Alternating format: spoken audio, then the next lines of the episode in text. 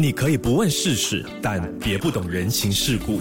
Melody 亲密关系。你有没有难搞的上司？遇到难搞上司，要怎么样跟他更好的相处哦？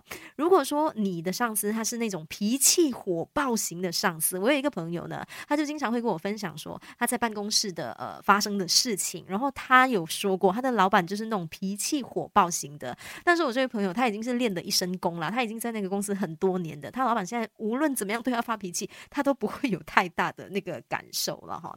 那如果你的上司他也是属于脾气火爆型的上司，你要记得面对他。情绪爆发的时候呢，你记得一定要冷静下来，不要跟着他情绪起伏。记得一定要保持清醒的头脑，分析问题。那当你的上司他情绪非常激动的时候呢，你或许是需要呃适当的去示弱，然后主动的道歉，或者是适度的呃体谅和关怀。面对脾气火爆型的上司，你要记得跟他及时沟通是非常重要的。有什么问题，尽量提出实际的解决方案，不要去拖慢他的工作节。节奏哦，你可以不问世事，但别不懂人情世故。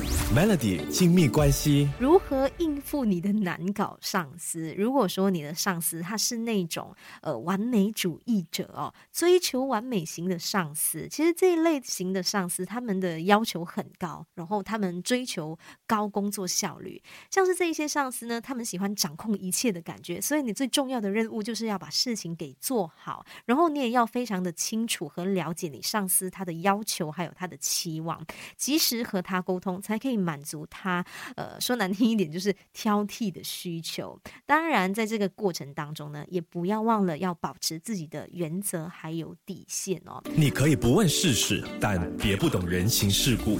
Melody 精密关系。你的上司他是属于那种非常爱面子型的哈，其实通常这种上司呢，他们就是非常重视表面功夫，然后不愿意承担责任。面对这些上司，你最重要的就是要尊重他的管理模式。通常哈这一类的上司，他们不愿意在公开场合或者是呃外人面前接受批评或者是负面的评价。有什么事情建议你私下跟他沟通，然后提出你的想法还有建议，才能够更好的解决问题。那如如果说公司有成功的案子，你记得要把功劳留给上司，让他得到面子，这样子才能够加强你们之间的合作关系。我知道这个点听起来好像有一点不太公平，为什么是我的努力，可是到最后得到功劳和、得到面子的却是上司？可是这是没有办法改变的，你必须要承认，你的上司他就是这种非常爱面子的，你必须要把面子留给他，你的日子才能够比较好过。继续默默的努力，也要相信有一天你也一定会有出。头甜的，